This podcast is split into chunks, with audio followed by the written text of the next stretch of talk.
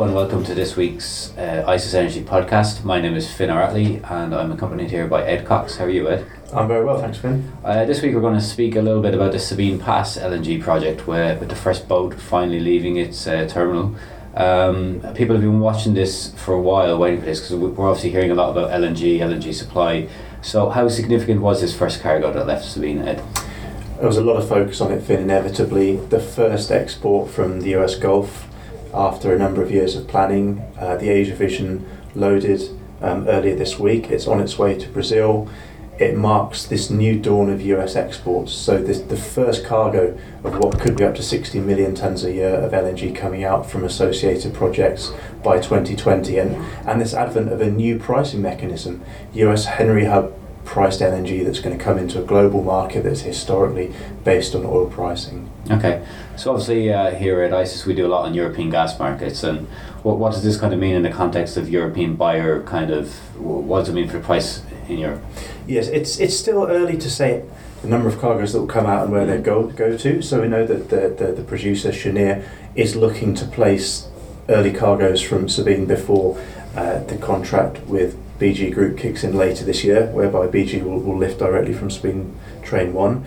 Um, and Cheniere, I'm sure, will be looking for, for the best net back and the highest price. Now, a number of these early cargoes we think will go to Brazil, a relatively local market to the US Gulf, but Europe is clearly also in focus. Cheniere has deals lined up with, with EDF uh, and Engie um, in due course, but also offers a spot market. And of course, from a European perspective, prices are pretty low and demand is pretty low, but that's the case for the whole world. So it's really a question of maybe Europe is a market of last resort, um, and there may be some element of margin there for Cheniere.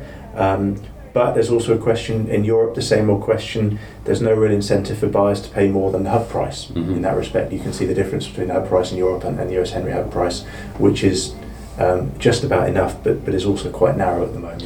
And how does Europe fit in, or how does Sabine Pass fit into Europe in terms of other LNG exporters? I mean, we've also we got Qatar. There's even Australia coming on stream at some stage. Um, so, so where does it fit into that sort of mix? It, it's a good point. You know, the exports from, from the US and the West are being matched by an increase in, in deliveries from the East. So Qatari volumes are already coming more to Europe. And that's partly because we've got this increase in Australian production. So there's a knock on effect, more Australian production coming into Asia.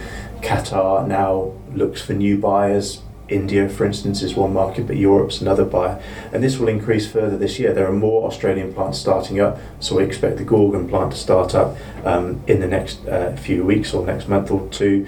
Um, and, and also, you know, fundamentally, Chinese buyers, the big Chinese state-run buyers are looking to sell volumes because the demand in China is weak. So this is a market where everything's interlinked, and you can't mm-hmm. just look at the US and Europe. You have to have a joined-up picture, and that that picture is going into the kind of the summer season in, in the northern hemisphere. It's it's really weak, and it's one of low prices. Yeah, so I guess I mean it's just quite interesting. We've been waiting for a long time for this kind of LNG supply glut, let's say, or maybe and it now seems to be finally arriving, but also arriving at a time when prices are generally quite weak globally everywhere. So, so what does this mean for other projects? Because I know there were still more potential projects looking for sign off. So, so, so the slate is pretty clear on the US and Australian projects coming up the next four to five years. But you're right. Just today we had another bit of news from AltaGas. Um, they're they're shelving their Canadian project in Kitimat called Douglas Channel.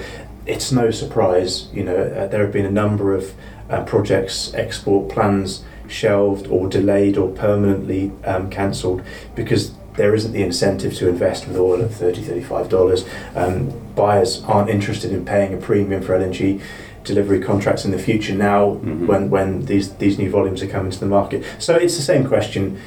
Is this a cyclical industry? Yes. In five and ten years, it may look different. But now, now this month, this year, and next few years, it looks like supply is going to exceed demand, and that's going to affect not just Europe but, but buyers at a global level.